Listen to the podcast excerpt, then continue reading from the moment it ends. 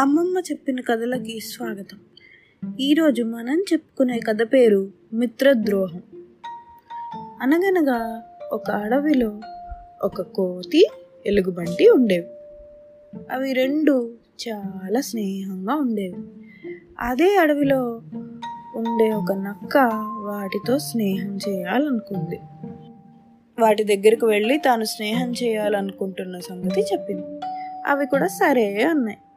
కానీ కొంతకాలం జాగ్రత్తగా నక్కని గమనించిన తర్వాతే స్నేహం చేస్తాము అని కూడా చెప్పాయి. నక్క అందుకొప్పుకొని వాటితో పాటే ఉంటుంది. కోతి ఎలుగుబంటి కలిసి అడవిలో కొత్త కొత్త చోట్లన్నీ వెళుతూ ఆహారాన్ని వెతుక్కునేవి. ఒక్కోసారి నక్క కూడా వాటితో వెళ్ళేది. ఒకరోజు నక్క నిద్రపోతుండగా కోతి ఎలుగుబంటి కలిసి బయటికి వెళ్ళాయి అడవిలో వాటికి ఒక చోట చాలా తీయని పండ్లున్న చెట్లు కనిపించాయి.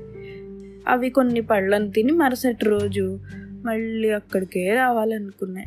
తాముండే చోటుకి తిరిగి వెళ్ళాక నక్కకి ఆ సంగతి చెప్పాయి.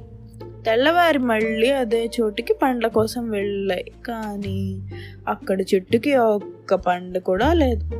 సగం కొరికి పడేసిన కొన్ని పండ్లు మాత్రం చెట్టు కింద కనిపించాయి. తమకి ఒక్క పండైనా మిగల్లేదని కోతి ఎలుగుబంటి బాధపడ్డాయి.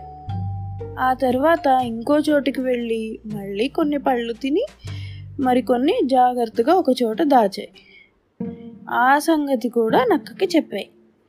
కోతి ఎలుగుబంటి ఆ మరుసటి రోజు వెళ్ళేసరికి తాము దాచుకున్న పండ్లేమీ కనిపించలేదు.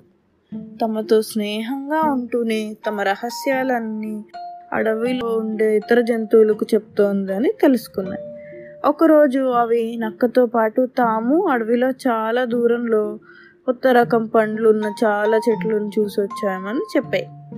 నక్కేమో వెళ్ళి వేరే జంతువులకి ఆ కబురు అందించింది.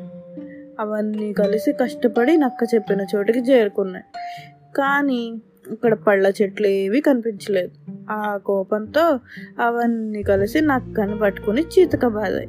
నా అక్కకి బుద్ధి రావాలనే అలా చేశామని చెప్పిన కోతి ఎలుగుబంటి అప్పటి నుంచి దానికి దూరంగా ఉండసాగాయి.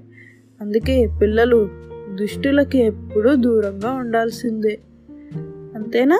కథ కంచికి మనమేమో ఇంటికి.